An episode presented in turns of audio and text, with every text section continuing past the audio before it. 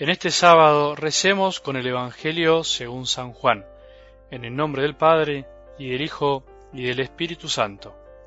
Al ver lo que hizo Jesús, muchos de los judíos que habían ido a casa de María creyeron en él, pero otros fueron a ver a los fariseos y les contaron lo que Jesús había hecho. Los sumos sacerdotes y los fariseos convocaron un consejo y dijeron: ¿Qué hacemos? Porque este hombre realiza muchos signos. Si lo dejamos seguir así, todos creerán en él, y los romanos vendrán y destruirán nuestro lugar santo y nuestra nación.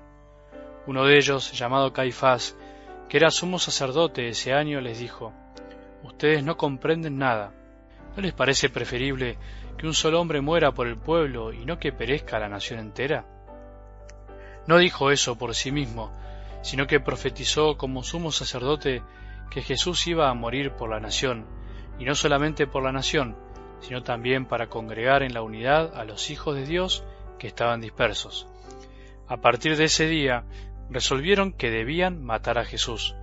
Por eso él no se mostraba más en público entre los judíos, sino que fue a una región próxima al desierto, a una ciudad llamada Efraín, y allí permaneció con sus discípulos. Como se acercaba la Pascua de los judíos, mucha gente de la región había subido a Jerusalén para purificarse. Buscaban a Jesús y se decían unos a otros en el templo: ¿Qué les parece? ¿Vendrá a la fiesta o no? Los sumos sacerdotes y los fariseos habían dado orden de que si alguno conocía el lugar donde él se encontraba, lo hiciera saber para detenerlo. Palabra del Señor.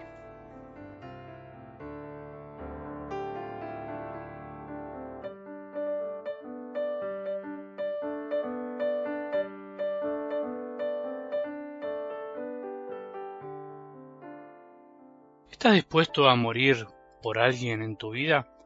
¿Por quién darías la vida si hoy te lo ofrecieran? Si hoy tuvieras esa oportunidad. ¿Sabías que alguien la dio por vos alguna vez y que alguien la está dando hoy también de alguna manera? Creo que es lindo pensar en esto. En realidad estamos vivos porque alguien dio o da la vida por nosotros también, continuamente.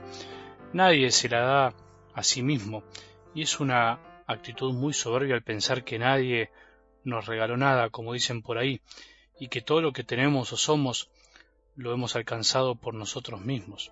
Por eso Jesús nos propone morir como lo hizo Él, porque solo muriendo a nosotros mismos daremos vida a otros, les compartiremos nuestra propia vida como alguien nos la comparte continuamente. Se acerca la Pascua de los cristianos, la tuya y la mía, se acerca la Semana Santa.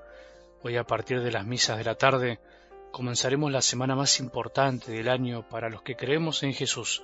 Con el Domingo de Ramos empezamos a transitar la recta final, por decirlo de algún modo, de la vida de Jesús y del camino que venimos haciendo hace casi 40 días. La propuesta del camino fue la misma para todos.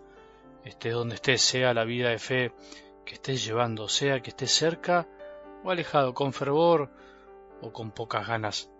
No importa, fue la misma propuesta para todos, pero el camino seguramente fue distinto, cada uno dio pasos diferentes, cada uno comprendió a su manera, a cada uno Jesús les mostró cosas distintas, y eso es lo lindo y misterioso de la palabra de Dios.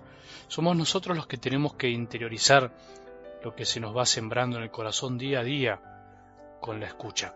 Algunos siembran, Dios hace crecer, dice San Pablo. Nosotros removemos y abonamos la tierra para ayudar, para acelerar el crecimiento. ¿Pusiste algo de tu parte en este tiempo? ¿Hiciste el esfuerzo para escuchar, para poder crecer? ¿Hiciste el esfuerzo por luchar? Espero que sí, espero que empieces esta Semana Santa con un corazón más grande, con más ganas, con deseos de que no sea una semana más, una semana de vacaciones, una semana cualquiera. Se puede vivirla de un modo distinto. De otra manera, las celebraciones serán las mismas como cada año, la historia es la de siempre, el final ya lo conocemos, pero no será lo mismo si nuestros corazones están abiertos, no serán los mismos efectos en nuestra vida espiritual. Algo del Evangelio de hoy muestra la trama interna de la entrega, de la decisión de matar a Jesús, aun viendo que lo que hacía era bueno.